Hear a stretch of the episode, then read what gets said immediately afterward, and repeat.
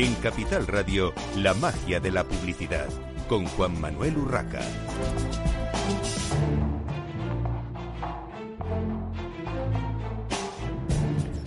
Buenos días, un viernes más a la magia de la publicidad en Capital Radio.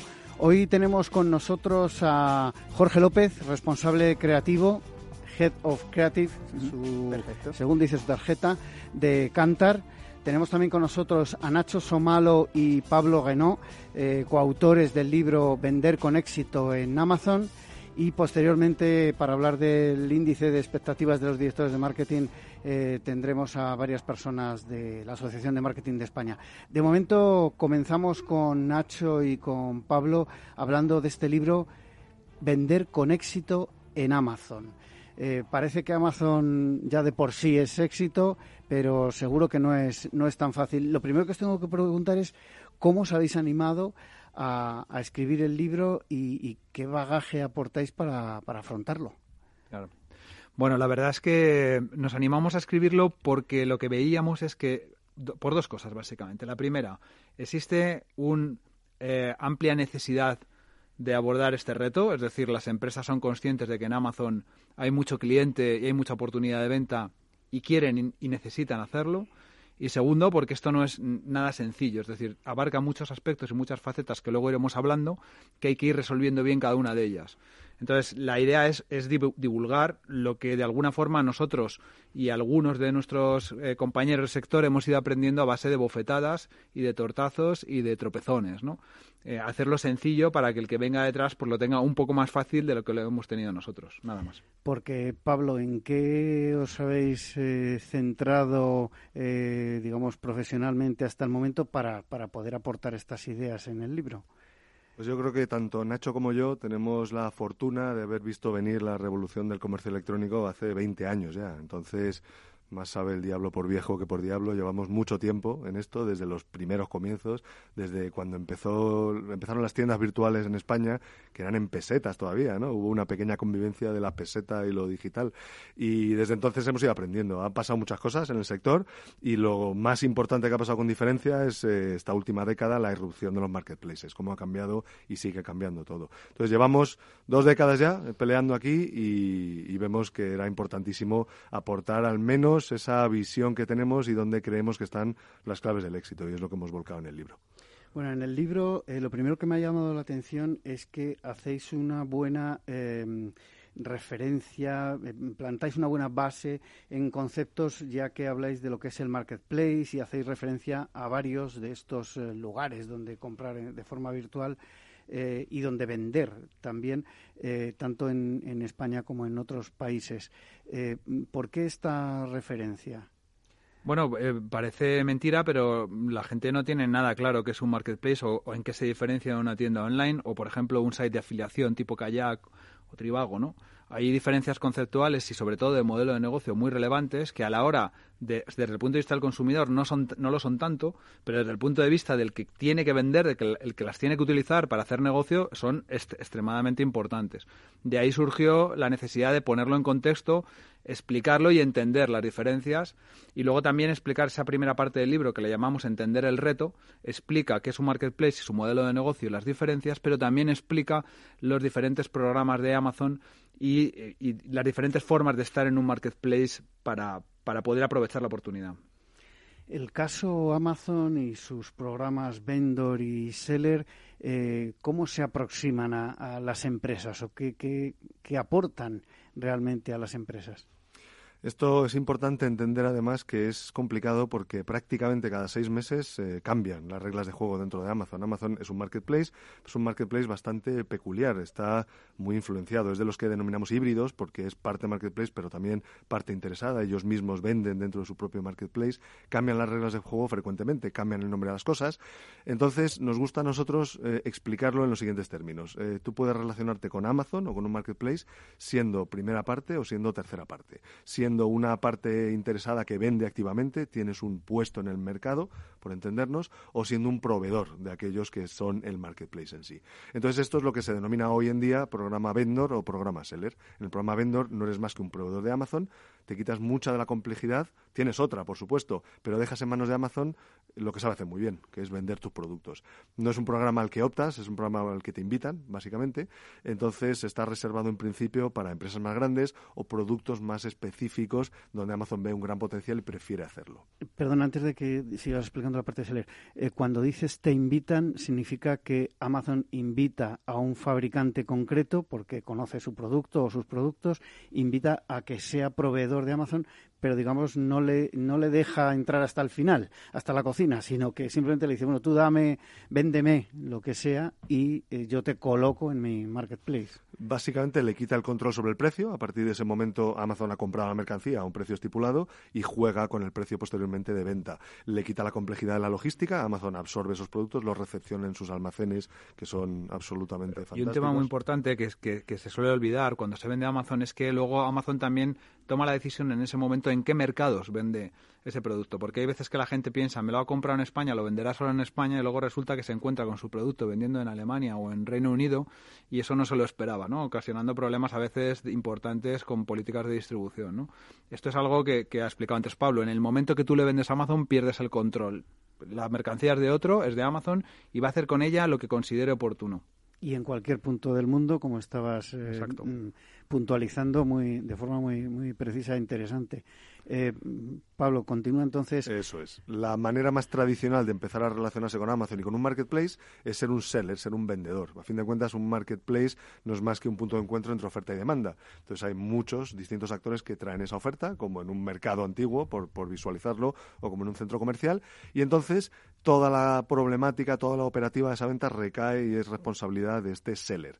Este sí que es un programa abierto a cualquier persona. Es tan sencillo como ir a la página, registrarse y puede ser un vendedor individual o una gran corporación que decide actuar en este modelo. También tenemos que tener en cuenta que en este modelo es en el que tenemos capacidad de fijar el precio al que se va a vender, de tener los stocks disponibles incluso en nuestro poder, en nuestros almacenes, de trabajar la descripción del producto hasta cierto punto. Tenemos más control. Es más parecido al comercio o al comercio electrónico de toda la vida. Estamos en la magia de la publicidad, en Capital Radio, eh, una curiosidad mm, de, marketing y publicidad. Cuando eres proveedor Amazon cuando, o sea, cuando estás en el programa vendor, me refiero, ¿Amazon te obliga a hacer marketing? Sí, vamos a ver, eh, cuando estás en el programa vendor, eh, entras a negociar exactamente igual que negocias con cualquier otro distribuidor. ¿Qué quiero decir con esto?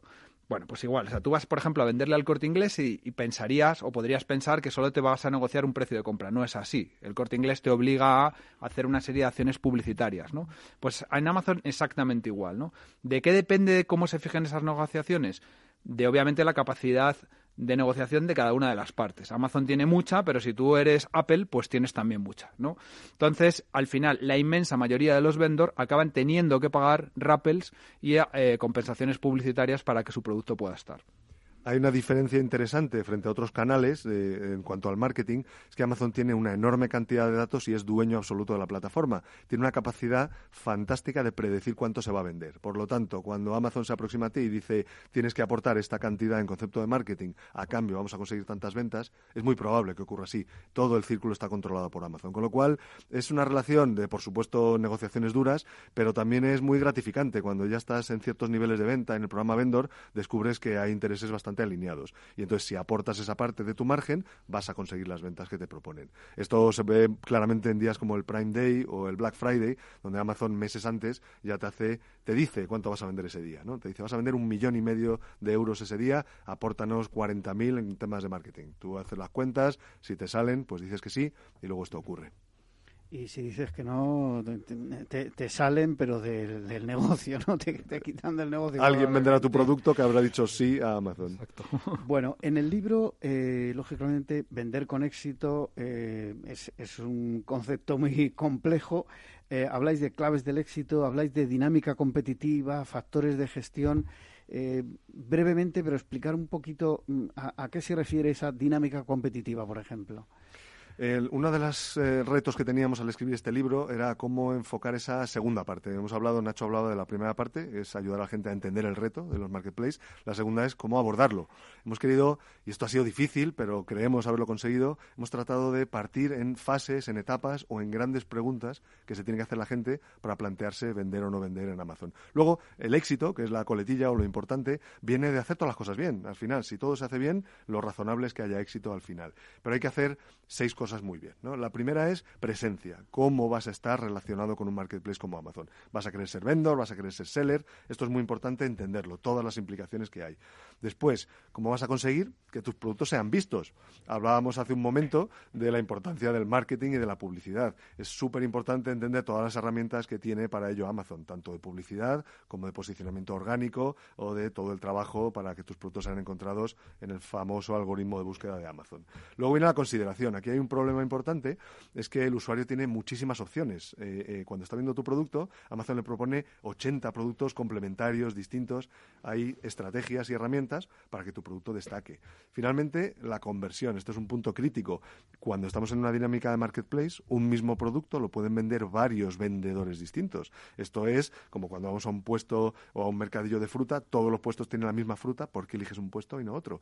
En un marketplace pasa igual. Muy importante entender las dinámicas de buy box, que es el concepto al que se refiere Amazon para eh, identificar a qué vendedor le otorga cada venta. ¿no? Y luego, pues vamos con las siguientes partes. Una vez hemos conseguido esa venta, ¿somos capaces de que el cliente de alguna manera tenga cierta fidelidad a nosotros o nos prescriba? Esto es muy importante en todo negocio digital. Si no conseguimos que un cliente después sea recurrente o nos prescriba, va a ser muy caro mantener el ritmo. Y la etapa final, que creemos que es de las más importantes en el libro, tiene que ver con la rentabilidad. ¿Cómo vamos a saber si estamos haciendo dinero o no en marketplaces? Efectivamente, porque no es nada fácil, ¿eh? No es, no es fácil. Bueno, evidentemente, sobre todo con un marketplace eh, tan grande y con la competencia de otros marketplaces, evidentemente. De hecho, eh, por eso os iba a preguntar también, ¿por qué trabajar eh, con Amazon? U otro, otro un gran eh, marketplace en lugar de tener una tienda propia, que además con las herramientas que existen hoy en día, eh, vamos, la zapatería de la esquina, por muy pequeñita que sea, puede tener una web de e-commerce. Eh, y no, no trabajar a lo mejor con otros competidores como puede ser un AliExpress que está creciendo tanto en Europa. Totalmente. Bueno, vamos a ver, es muy buena la pregunta. La, primera yo diría es que no tiene por qué ser una disyuntiva y no debería serlo, es decir, puede ser que convivan todas ellas. Ahora, si nos lo planteamos a nivel prioridad, sí que tiene sentido la pregunta, ¿no? Decir, oye, ¿por dónde debería empezar? Eh, obviamente no tiene una respuesta única, habría que analizar los casos, pero sí que me atrevería a decir, a ver, implicaciones de cada una. Eh, primer error garrafal de la gente, abro una tienda online y vendo. No, mentira, abres una tienda online y no vendes nada. ¿Por qué? Porque si no hacemos publicidad, nadie la conoce, nadie sabe que existe y no vendes, ¿no? Es decir, eh, lo más difícil de vender online no es abrir una tienda, que es muy fácil. Lo más difícil es conseguir que llegue la gente que te compre. Y eso Amazon ya lo tiene hecho. Entonces, ¿por qué vender en un marketplace? Porque ya tiene los clientes, porque ya tiene los clientes con sus datos metidos, con la confianza, etcétera, ¿no? Esa es la primera cuestión. Y luego, si hablamos de diferentes marketplaces, ¿por qué Amazon y no otro? Bueno, si hablamos de España, hay poca duda en cuanto al volumen de venta a la hora de priorizarlo, ojo. Ahora, si hablamos de otros países, ya no es así, ya no es tan claro. Habría que empezar a pensar porque no siempre el líder local es Amazon. Y en concreto AliExpress, interesantísima la pregunta, porque creemos, los dos estamos convencidos que viene y va a pegar muy fuerte, y ahora mismo yo priorizaría Amazon por volumen, pero sin ninguna duda pondría mucho énfasis en estar en AliExpress, porque creemos, estamos convencidos de que va a ser un espacio de venta interesantísimo también. Por último, eh, ¿qué le diríais a una pyme? Porque las grandes empresas, digamos que o lo tienen resuelto o, como suelo decir yo, siempre tienen sus agencias, sus, sus proveedores externos que se lo resuelven. Pero una pyme, y entendiendo lo que es la pyme española, que es eh, micropyme para los entornos eh, anglosajones, por ejemplo, ¿qué le diríais para que se acerque a un gigante como Amazon u otro marketplace? Estamos hablando de AliExpress, pueden ser otros. para empezar a, a vender online o para continuar, porque a lo mejor, como bien decía eh, Nacho, tienen ya una web mm, más o menos exitosa, pero quieren crecer, evidentemente, sobre todo vender más, que es de lo que se trata. Yo creo que lo más importante es eh, dos mensajes. El primero, no hay que tener complejos. Un marketplace es un lugar donde la competencia puede ser perfecta, entonces no hay que sentirse disminuido frente a otras grandes empresas. Pero por otra parte, hay que tener algo muy distintivo. La propuesta de valor, tu producto o tu servicio o cómo eres tiene que ponerse en valor, porque si no, no vas a destacar. Es un sitio de competencia perfecta, por lo tanto, tienes que ser muy competitivo. Dicho esto, conocemos ejemplos y tenemos clientes que son muy pequeñitos en tamaño, pero en facturación hace muchísimo. El ejemplo concreto que os decía hace unos minutos de vender un millón o millón y pico en un solo día, en un Prime Day, es totalmente posible para una pyme española. Hay que trabajarlo con tiempo, no va a pasar la primera vez, pero es un caso muy real y muy próximo a nosotros. Por lo tanto, no hay que tener complejos, hay que hacer los deberes. Y si un mensaje, este es importante, ¿vale? Como dicen los inversores, ¿no? Que rentabilidades pasadas no garantizan rentabilidades futuras. Eh, éxitos de tu vecino no garantizan éxitos tuyos. Amazon cada vez, y en general los marketplaces, son menos permisivos al error. Cuando nosotros empezamos, nadie sabía, pues nos metíamos tortas y ya está. Ahora, que hay mucha competencia, que viene con los deberes hechos, si no haces las cosas bien, no solo no vas a destacar, sino que te pueden echar, literalmente, te pueden hacer cierre de la cuenta. En mi experiencia no es más fácil para los, para los grandes que para los pequeños, ¿eh? la experiencia personal. Los grandes tienen muchas dificultades también para entenderlo. De hecho, se están incorporando más tarde. Muy bien, pues eh, muchísimas gracias a Nacho Somalo y Pablo Guenó, eh, coautores del libro Vender con éxito en Amazon de la editorial Lidl. Bueno, eh, mucho éxito con, con, el libro. Nosotros continuamos en la magia de la publicidad en Capital Radio. Tenemos, como decía al principio, con nosotros a Jorge López, responsable creativo de, de Cantar, que nos va a hablar de un tema que me parece súper interesante. Yo siempre he creído que Mm, los festivales. Los festivales eh, de publicidad eh, son eh, grandes escaparates para los creativos, pero muy pocas veces se ha hablado de la rentabilidad de la creatividad, que está claro que, está ahí, pero otra cosa es que lo que se hace en los festivales y lo que gana en los festivales sea realmente rentable. Jorge, ser original en publicidad ayuda a ganar premios, pero ¿es suficiente para generar retorno de marca, por ejemplo? Hola, buenas. Pues la verdad, eh, nosotros lo que hemos hecho es un análisis de lo que son diferentes campañas que han ganado premios. En este caso, cuando hablamos de creatividad, son premios en Cannes. Y lo que vemos es que creatividad y efectividad son dos cosas diferentes. Es decir, eh, en los análisis que hemos realizado, todas las campañas que realmente hemos, eh, testado de creatividad sí que eh, tienen una muy buena capacidad para impactar. Es decir, son originales, la gente se involucra eh, a través de, pues, digamos, recursos creativos que ayudan a que estas creatividades destaquen, que es algo que es imprescindible en la publicidad. Es decir, cuando hablamos de una campaña es efectiva, si una campaña no es creativa, si una campaña no conecta, ya tenemos un problema de inicio y la campaña no va a ser efectiva. Es decir, eh, tener creatividad no te garantiza ser efectivo, pero si no eres creativo no vas a ser efectivo. Entonces, tenemos que tener muy claro que hay que apostar siempre por la creatividad, porque es la forma de que la publicidad funcione. Luego, a partir de ahí, hay otros elementos que hay que tener en cuenta para que veamos que realmente esas campañas ayudan a generar ese retorno para la marca. Y eh, lo que vemos es que esto no ocurre así. Sí, de hecho, a mí me ha llamado la atención eh, hace poco una campaña que he empezado a ver, digamos, relativamente tarde en mm. España respecto a eh, Cannes 2018 y la he visto recientemente, o sea, ya pasado la mitad del año 2019 en España y que realmente, bueno, pues fue, fue ganadora, pero sin embargo al verlo eh, te das cuenta que algo ha pasado por el camino que quizá no, no lo han utilizado porque eh, bueno, pues a lo mejor no ha sido rentable en, en los test en otros, en otros países, pero evidentemente, bueno, son, son cosas mm, eh, distintas, aunque tiene la base de necesidad creativa, como, como bien apuntabas. Pero ya eh, concretando, Jorge, analizando los anuncios galardonados en Cannes Lions 2019, decís en vuestro estudio de en vuestro análisis de Cantar que tres de cada cuatro anuncios fracasan en generar ROI. A mí, evidentemente, esto para mí es un titular, claro, me ha, sorprendido, mucho no, muchísimo. Sí, es así. Es eh, al final lo que veíamos es eh, eh, en este análisis es que cuando analizas la publicidad tiene dos tipos de retorno, ¿no? Uno en el corto plazo y otro en el largo plazo. Cuando hablas en el corto plazo, hablas básicamente, por un lado, hasta qué punto es capaz de generar visibilidad para la marca, pero también hasta qué punto es capaz de generar un aumento de cuota de mercado en el corto plazo. Es decir, si generas más ventas, sobre todo entendido como cuota de mercado en el corto plazo. Y luego en el largo plazo, que es también un elemento fundamental, es hasta qué punto consigues construir marca. ¿Vale? Porque cuando hablamos de construir marca, hablamos de cómo la marca cada vez se hace más relevante y más diferencial.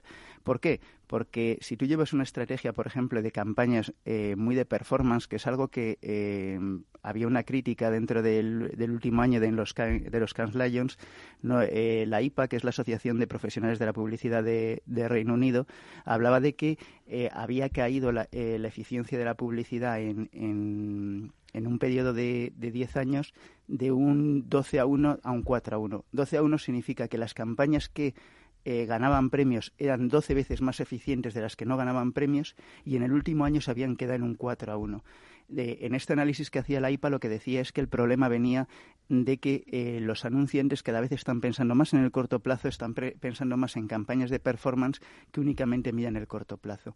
Y cuando hacíamos nuestro análisis se veía que es así, pero también eh, que las campañas que ganan premios tienen otro tipo de problemas. Y cuando hablamos de otro tipo de problemas, pues eh, identificamos o, tenemos muy claro tres. Uno es que eh, no siempre tienen una buena identificación a marca. Entonces, esto es un ejemplo muy sencillo, lo podemos ver en, si pensamos en los anuncios que hemos visto en la última semana o en el último día, pues lo podemos recordar. Pero si no sabemos de qué marca es, ese impacto no sirve para nada pues eh, para que la publicidad empiece a funcionar y no solo sea creativa, no solo tienes que acordarte del anuncio, sino que tienes que acordarte de quién lo estaba anunciando, porque si no, no, hay un posible retorno para la marca. Sí, de hecho en España tenemos un claro ejemplo hace ya unos años, pero con una compañía aseguradora que utilizaba un, bueno, pues un animal del, del Polo mm. Norte que al final mm. eh, resulta que la gente lo asociaba a otra marca, otra compañía de seguros. Fue un mm. tema, vamos, eh, clave. Yo creo que hay que, hay que pensar en eso, mm. no solo en la creatividad, sino eh, en el resultado. Eh, en el análisis profundizamos algo más y hablamos de que hay dos, dos formas claras en las que tú consigues que tu marca sea recordada. Una es que esté bien integrado en la historia, es decir, cuando tú piensas en una historia o piensas, por ejemplo, en una película, tú no, tú no haces una mención continua de la publicidad eh, o digo, de la película en la que vas narrando cada diez minutos una frase para resumirlo. No es, no es, una narración lineal, sino que tú vas recordando momentos puntuales que son aquellos que captan tu atención y que son los que son principales para la historia. Si tú ahí en esos momentos principales estás, dentro de la publicidad, serás recordado. Y el otro elemento es el que mencionas. Bueno, estamos en la magia de la publicidad en Capital Radio. Tenemos que hacer una pausa para la publicidad muy breve y enseguida continuamos.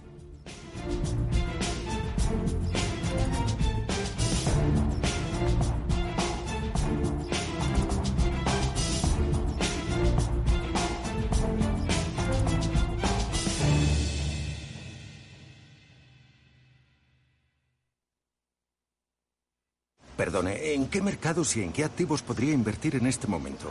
Ha elegido usted Simplomo 95. Gracias. Lo importante no es ser un experto en inversión, es saber dónde preguntar. En ING con Inversión Naranja Plus simplificamos la fórmula para que puedas invertir como los expertos a través de nuestros fondos cartera naranja. Inversión Naranja Plus, invertir a lo grande es para todos. Más información en ing.es en fondos de inversión. Cuando comenzábamos, en el año 95, no imaginábamos que 20 años después más de 100.000 personas utilizarían nuestras herramientas de inversión. En cada nuevo reto que emprendemos ponemos lo mejor de nosotros mismos. En VisualChart queremos avanzar y por eso hemos lanzado nuestra propia agencia de valores, Esfera Capital. Esfera Capital, un broker de inversores para inversores. Si quiere conocer nuestro trabajo, visítenos en esferacapital.es. Capital Radio Madrid 105.7. Gráficas Naciones. Más de 50 años de experiencia en el sector de las artes gráficas. Apostamos por la última tecnología tanto en impresión offset como en digital y gran formato. Realizamos todo tipo de impresión. Tarjetas de visita, folletos, libros, vinilos, decoración y montaje de stands. Más información en el 91 629 2145 o en gráficasnaciones.es. Todos la temen pero nadie la ve. Recesión. Recesión. Recesión. Recesión. Recesión. Recesión. Recessions. Recesión. Recesiones. Recesión. Recesión. Recesión. ¿Viene a una recesión en la economía? Sigue la pista en Mercado Abierto. Cada tarde te esperamos en Capital Radio.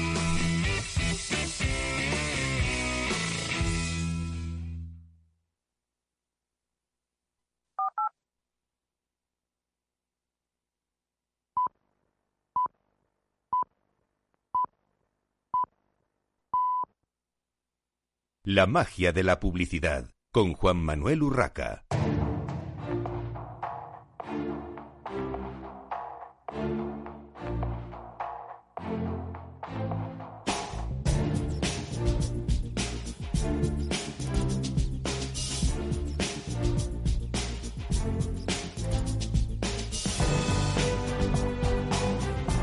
Continuamos en esta mañana de viernes en la magia de la publicidad en Capital Radio. Les habla Juan Manuel Urraca.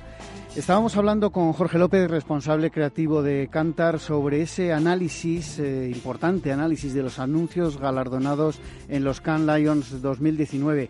Y hablábamos de eh, ese eh, potencial fracaso, potencial real fracaso en generar ROI de tres cuartas partes de, los anuncios. Eh, hablabas, eh, Jorge, de mm, la dificultad de relacionarlos con la marca. Solo una cuarta parte fueron fácilmente relacionados con, con la marca, estos anuncios eh, ganadores de diferentes categorías y premios en, en Cannes. Evidentemente, al hacer este tipo de estudio surge siempre, ha sido eh, sugerido, ha sido espontáneo, porque eh, me refiero, cuando hacéis el estudio, eh, las marcas o, o los spots eh, son sugeridos a, a, quien responde. Sí, sí, vamos, la forma de hacerlo es eh, la metodología habitual que tenemos para, para hacer pretest. Es decir, lo que, lo que hacemos es mostrarle el, el anuncio y eh, hacer una serie de preguntas pues para ver si el anuncio luego va a tener un buen funcionamiento o no lo que es, es, que fundamental... a mí, es que a mí me parece incluso más, más fuerte eso, sí. en el sentido claro. de, que, de, que, claro, si es espontáneo, pues bueno, a lo mejor uno habla de, de cualquier tipo de spot que ha visto mm. en cualquier tipo de soporte y, y lo relaciona mm. o no con las marcas, pero cuando ya te lo sugieren, el, el que no lo relaciones con una marca es, mm. es más fuerte todavía. Perdona. Sí, sí no, en, en, ese sentido, eh, lo que nosotros eh, hacemos es unas validaciones que eh, se basan en lo que es nuestra experiencia con, pues, con nuestra base de datos, que es de más de 200.000 anuncios, y en las que sobre todo lo que hacemos un ejercicio es con, lo, con, los clientes que tenemos de ir viendo si realmente eso luego tiene un retorno para la marca. De esta forma tenemos muy claro cuáles son las métricas que hay que utilizar y, por qué hay que utilizarlas. Al final es porque tenemos una experiencia y un análisis detrás que nos sirve para eh, identificar y tener claro que esas son las métricas fundamentales y no otras.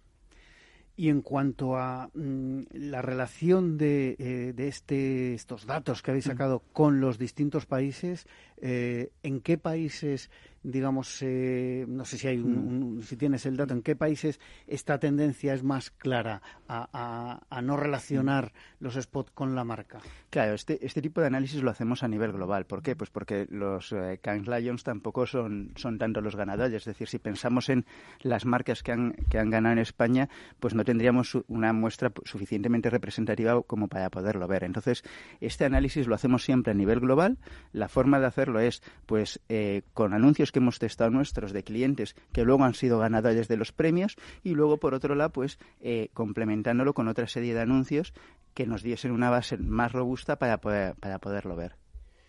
Bueno, y en cuanto a eh, las valoraciones y las alternativas, no sé si habéis valorado eh, o habéis eh, propuesto algún tipo de solución, de alternativa eh, para romper esta, esta inercia. Claro, eh, hay una, una, parte fundamental y es entender eh, cuál es el objetivo de la campaña. Muchas veces, o cuando vemos eh, lo que son los anuncios que han ganado Cannes Lions, hay, hay momentos, hay algunos de ellos que realmente luego han tenido muy pocos pases, es decir, no tenían un objetivo claramente de luego tener una contribución para la marca, sino que era más bien un objetivo de, de ganar premios. Si es así, está bien. La cuestión es que cuando tú tienes campañas que eh, a nivel general lo que están buscando siempre es tener un retorno para la marca, es decir, decir, tú tienes que justificar dentro de tu compañía que realmente esa inversión es necesaria y que va a aportar para la marca, es ahí donde tienes que tener claro cómo medirlo. Y para ello, lo fundamental es, o una de las cosas que nos ayuda siempre, es tener el, el punto de vista del consumidor, es decir, poder incluir dentro del proceso creativo cuáles son las, las opiniones del consumidor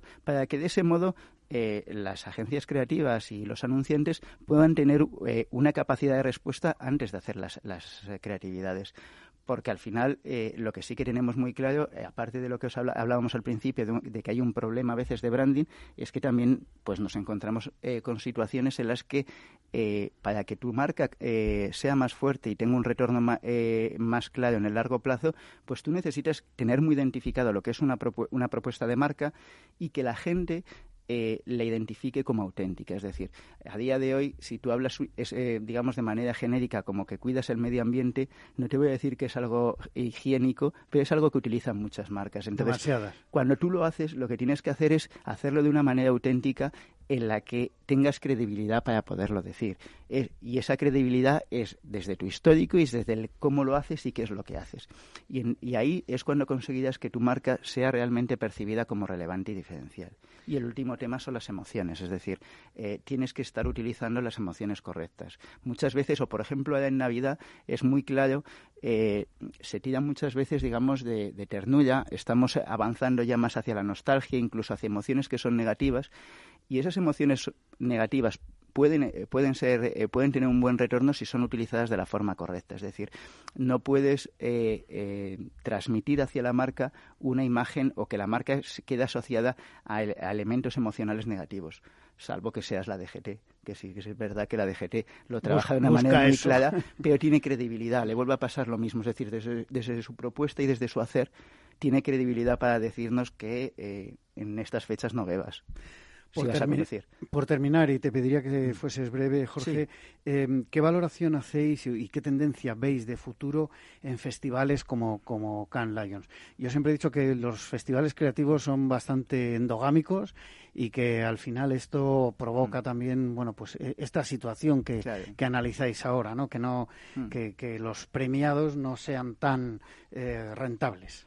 Bueno, eh, cumplen una parte importante y es verdad que cuando hablábamos de, eh, de, cuáles son los elementos fundamentales que debe tener la publicidad, una es que sean creativos. Entonces, al final, eh, es cierto que sirven de inspiración para generar creatividad. Lo que tenemos que tener claro en la gestión de, de, la, de todo lo que es el proceso creativo y en la gestión de la marca es que ser creativo exclusivamente no te garantiza el éxito. Si es así, es positivo, es decir, porque la creatividad es fundamental.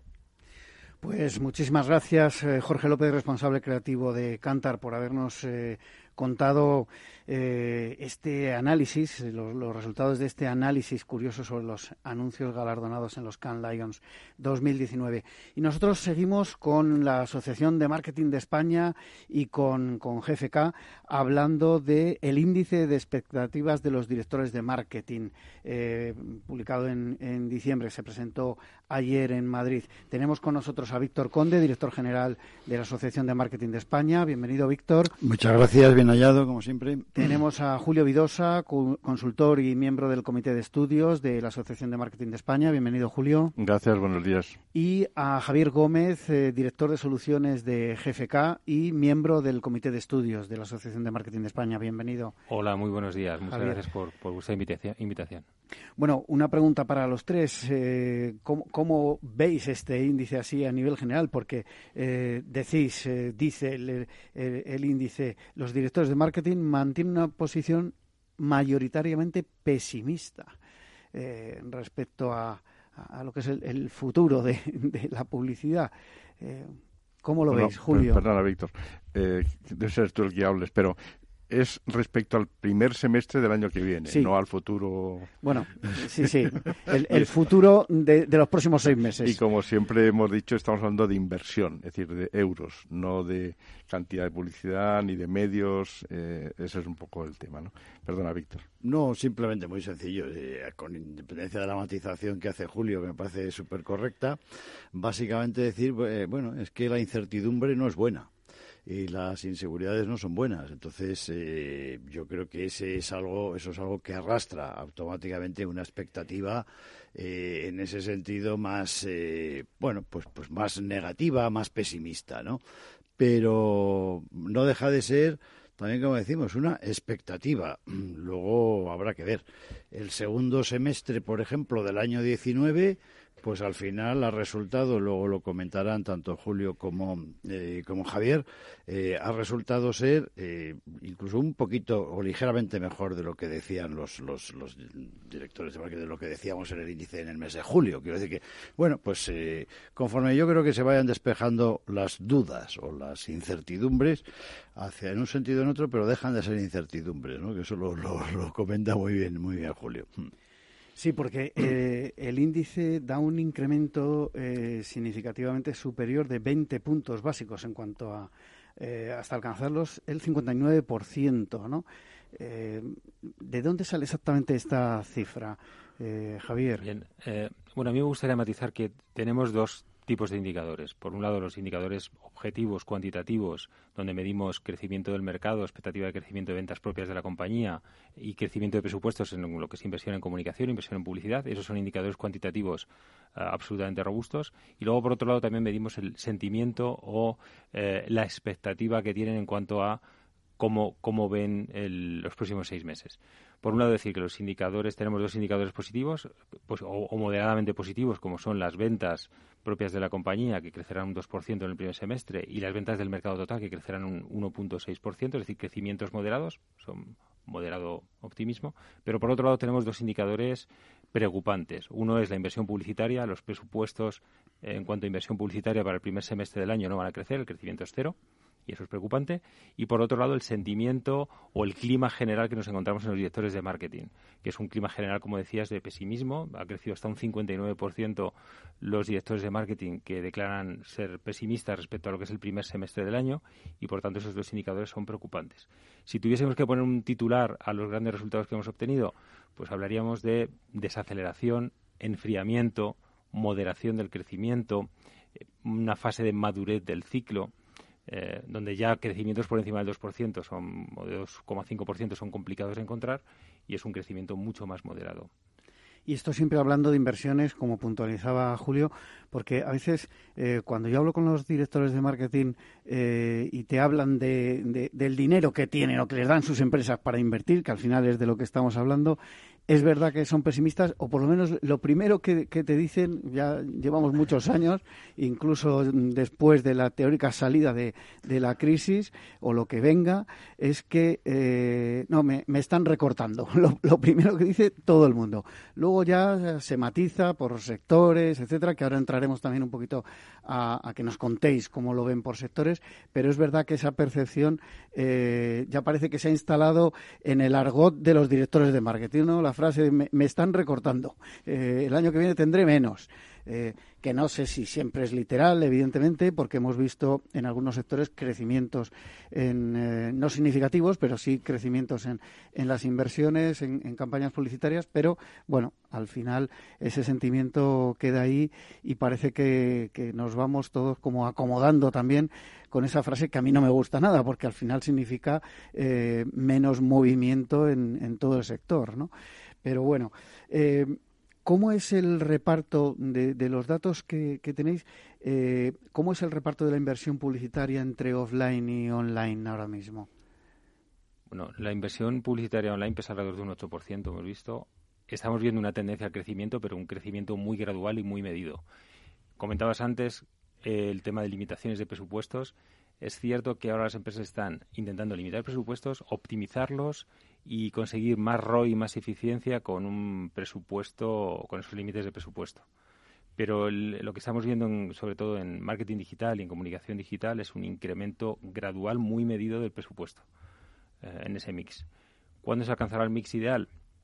Creemos que esta es una trayectoria que va a continuar de manera progresiva los próximos semestres y cada empresa y cada sector buscará, intentará optimizar ese, ese mix para conseguir maximizar su ROI y todavía creemos que hay todavía un, gap y una brecha hasta la, hasta la optimización del mix on-offline.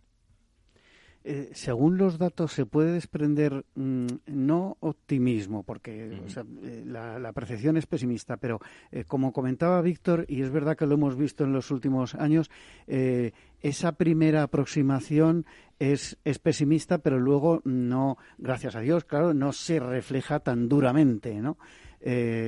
Y siempre pensando, como decía Julio, que es a seis meses vista, con lo cual, bueno, pues eh, eh, nadie tiene la varita mágica tampoco, pero seis meses es algo razonable y, sin embargo, digamos que, o podemos decir, os pregunto, que son como demasiado prudentes, quizá también, más que temerosos, prudentes los directores de marketing a la hora de, eh, de responder a, a las preguntas del estudio. Sí, es cierto que los directores de marketing tienden a la prudencia, especialmente en el primer semestre del año, que no saben cómo va a empezar el año, año nuevo, presupuesto.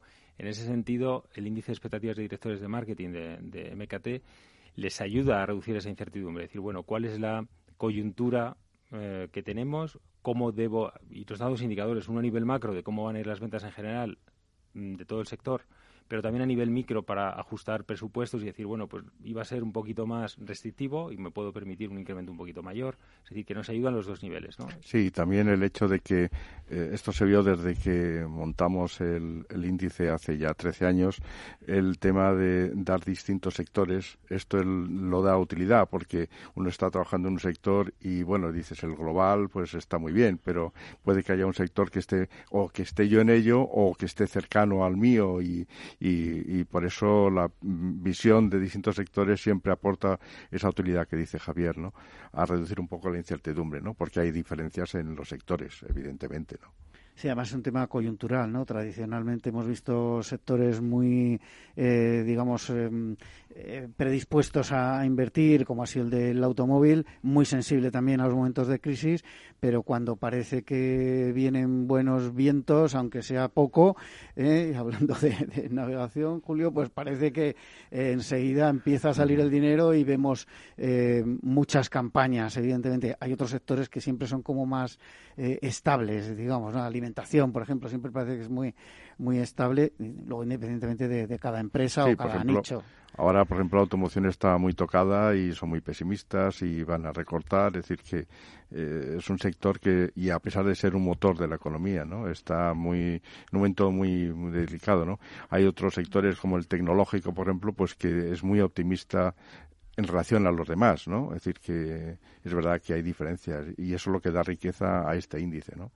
Si os parece, como estamos hablando ya de, sectores y además eh, el índice de expectativas de los directores de marketing tiene muy, muy buenos datos, da siempre muy buenos datos, eh, vamos a irlos analizando. Eh, ¿Os parece? Bueno, eh, como decía, esta automoción, que es un sector core de este índice desde hace 13 años y que pues piensa que el mercado no va a crecer, o sea, va a estar estable respecto a lo que ha sido este semestre, que ha sido malo, ¿no? Con lo cual, eh, esto no es positivo. Eh, las ventas propias de la compañía estiman que no llegue ni siquiera a ese no crecimiento del, del mercado, con lo cual dices mal, porque lo que vemos siempre es que hay un gap favorable a las ventas propias lo hemos comentado muchas veces también en, tu programa, ¿no? que uh, el director de marketing dice, cree, porque más son compañías importantes, eh, marcan la tendencia y ellos suelen tener eh, departamentos de marketing potentes y entonces ellos dicen, bueno, el mercado va a crecer X, pero yo, mi, mi departamento, mi equipo va a ser capaz de superar eh, ese porcentaje. Y en cambio en la automoción vemos que eso no se cumple, que sus expectativas son más negativas. ¿no? En cuanto a inversión publicitaria, pues cero, es decir, prácticamente igual que lo que está ahora, ¿no?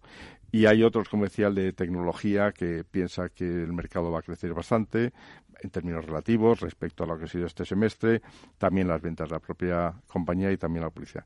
Hay otros, como la energía, que también son muy optimistas en cuanto al mercado, sus ventas propias y la inversión publicitaria, ¿no? Gran consumo también está en esta línea. Eh, hace seis meses no era así, pero vamos, parece que ahora eh, sí piensan que va a ser positivo. Y luego, pues hay alguno, pues como, bueno, pues eh, los financieros, tanto la banca como las aseguradoras, pues ahí son muy cautos en cuanto a la evolución de su mercado, que piensan que no va a crecer. las ventas propias sí piensan que va a ser algo superiores pero en cambio en cuanto a la publicidad pues se espera una reducción muy importante de sus campañas, de la inversión en sus campañas, no quiere decir la intensidad ni la frecuencia, pero sí en cuanto a la inversión. Utilizarán otros medios más eh, rentables, más económicos, más optimizados. Yo creo que es una visión flash. Sí, eh, Javier, no sé si quieres puntualizar algo. Bueno, yo creo que ha hecho Julio un buen repaso de cuál es la, el desglose sectorial de, los índices del total mercado de ventas propias e inversión publicitaria. Importante decir, lo decíamos al principio, importante re recalcar eh, el esfuerzo de inversión publicitaria es importante como driver, como impulsor, como palanca de lo que son las ventas de la compañía. Entonces, cuando vemos un crecimiento cero, pues es algo que nos preocupa. Eh, si vemos una matriz cruzada de inversión publicitaria en un eje por el incremento del negocio, vemos que en todos los sectores se produce una correlación prácticamente perfecta. Oye, la inversión publicitaria te permite impulsar las ventas. Y vemos dos sectores que se desmarcan un poco. Uno es automoción, que requiere un esfuerzo de inversión publicitaria importante para intentar mantener esas ventas, que hemos visto que decrecían este, este año 2019. Y por el otro extremo encontramos banca, donde no se requiere un esfuerzo publicitario en productos financieros tan importante para poder cumplir con su cuenta de resultados y con los objetivos y el budget para 2020. Pero esa matriz es importante, correlación entre inversión publicitaria y ventas de la compañía. Yo quería, si, si me permites, eh, quería matizar una cosa también. Estamos hablando, como decía Julio, de inversión en publicidad. Y esa inversión en publicidad con el mix de medios que va creciendo, quiero decir, el tema de eh, lo digital frente a lo no digital, eh, pues sabemos que ahí hay, el, por así decirlo, el precio medio por, eh, por el coste es algo inferior, con lo cual también es razonable pensar que la inversión no crezca al mismo ritmo, la inversión monetaria no crezca al mismo ritmo que la intensidad de campañas. ¿eh? Sí, de hecho, el otro día estaba mirando un índice de la presión publicitaria en televisión. Evidentemente, eh, bueno, hacía una referencia además el estudio, eh, una información que, me envía Imedia, en este mm. caso, hacía una correlación también con lo que era eh, los precios, o sea, es que al final, claro, puede mantenerse la presión, incluso subir con menos inversión. esta es la cuestión. Como estaba referenciando eh, Víctor a eh, la parte digital, que evidentemente si va cogiendo cada vez más peso, pero los costes por la programática, por bueno, pues por, por, la situación de mercado también, por los costes generales que, que bueno, pues eh, se están reduciendo o como mucho en digital manteniéndose, pero se pueden hacer, como se suele decir, más cosas por el mismo dinero o menos, al final, claro, eh, la televisión, por ejemplo, que, mencionaba al principio, que eh, siempre ha sido una partida tan grande para los para los anunciantes, para los grandes anunciantes, el gran consumo, automóvil que contábamos, comentábamos, etcétera, etcétera, pues evidentemente al final se puede mantener la presión con menos dinero si si caen los precios. Otra cosa es que eso no deja de ser mm, quizá puntual o bueno, se puede extrapolar a, a, lo largo del año si se mantiene esa bajada de precios o esa contención. Luego ya, ya veremos a ver qué, a ver qué pasa, ¿no? Eh, bueno, a mí me gustaría eh, lanzar un, mensaje optimista y es que, aunque sean pocos, un 15% de los panelistas eh, lo ven mejor, o sea, son, son más que optimistas, y un 43% lo ven igual, o sea que eh, de alguna manera, aunque evidentemente el dato conjunto no es eh, de mejoría, pero por lo menos hay eh, cierta prudencia quizá también y, bueno, parece que no, no está tan mal. no sé por vuestra percepción, ya más personal quizá, cómo veis este, este primer semestre del año. Bueno, eh, tú lo has dicho, ¿no? Son cautos y son precavidos y, sobre todo, como ha dicho antes Víctor, la incertidumbre es eh, lo peor que puede suceder a una empresa, ¿no? Es decir, si la certidumbre es incluso negativa, pues puedes actuar. En un ambiente de incertidumbre, pues es muy complicado porque no sabes, ¿no?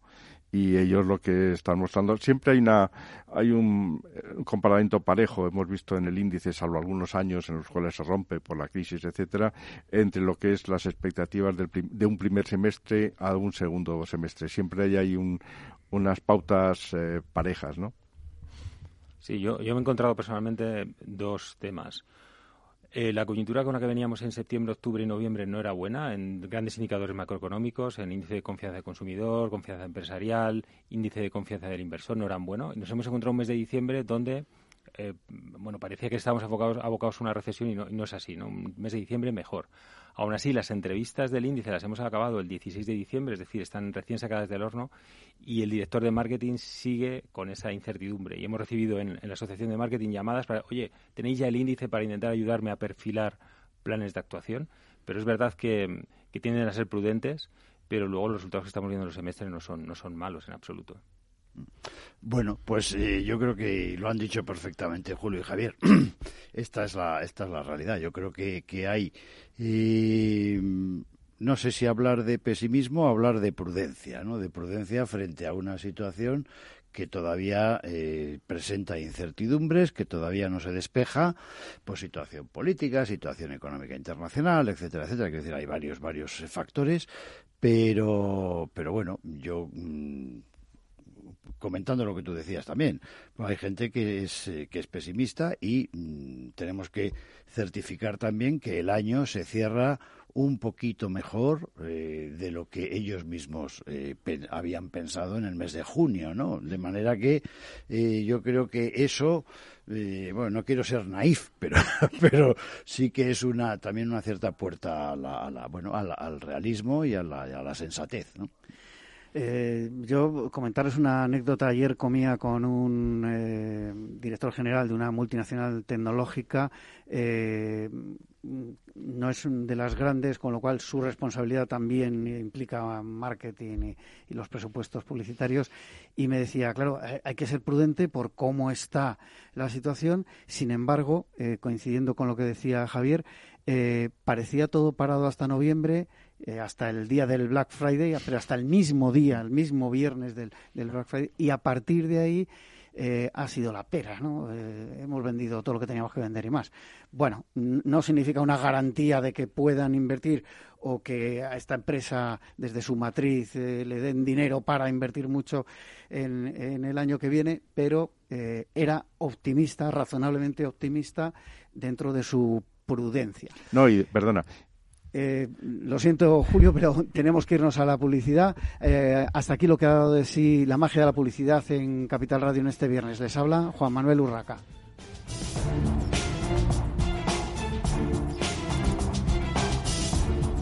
La magia de la publicidad con Juan Manuel Urraca.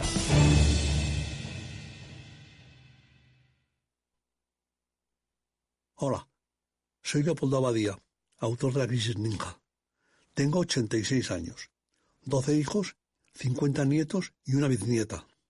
A mi edad, y con tanta gente en casa, siempre he pensado que era imposible conseguir ahorrar. En mi familia, lo único que crecían eran los gastos. Sin embargo, ahorrar quizá es mucho más sencillo de lo que crees. Eso es lo que he descubierto con Finanbest.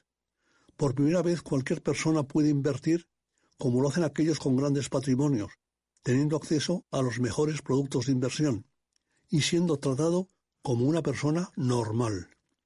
Entra en finambest.com y descubre que lo normal es extraordinario. Lo normal es Finambest. Ya no estamos en la era de la información, estamos en la era de la gestión de los datos y de la inteligencia artificial. El tratamiento inteligente de estos datos proporciona un valor enorme a las empresas en sus procesos de negocio. En Piper Lab ayudamos a nuestros clientes a tomar decisiones de negocio basadas en datos. Escúchanos todos los lunes a las 10 y media de la mañana en el espacio de Big Data de Capital, la Bolsa y la Vida. Tu radio en Madrid 105.7, Capital Radio. Memorízalo en tu coche. ¿Quieres celebrar una Navidad astorgana? Pues ya sabes, la auténtica cocina de Astorga está solo en el Astorgano. Si quieres degustar nuestros productos más típicos, nuestras carnes, guisos y nuestros postres caseros, en el Astorgano te los preparamos. Llámanos y te elaboraremos un auténtico menú astorgano de Navidad. Reservas para particulares y empresas en el 91 579 6261 o en calle Pensamiento 25. El Astorgano, la auténtica experiencia maragata, también en Navidad. Nos gusta que las personas tengan opinión propia. Quienes aquí hablan también expresan su propia opinión. No representan la opinión de Capital Radio.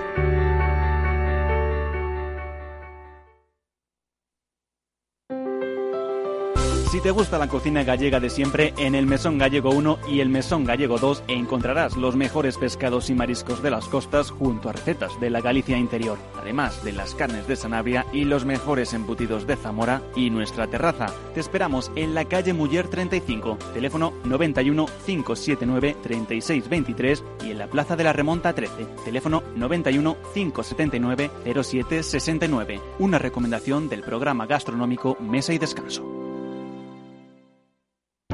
Para personas inquietas, Capital Radio.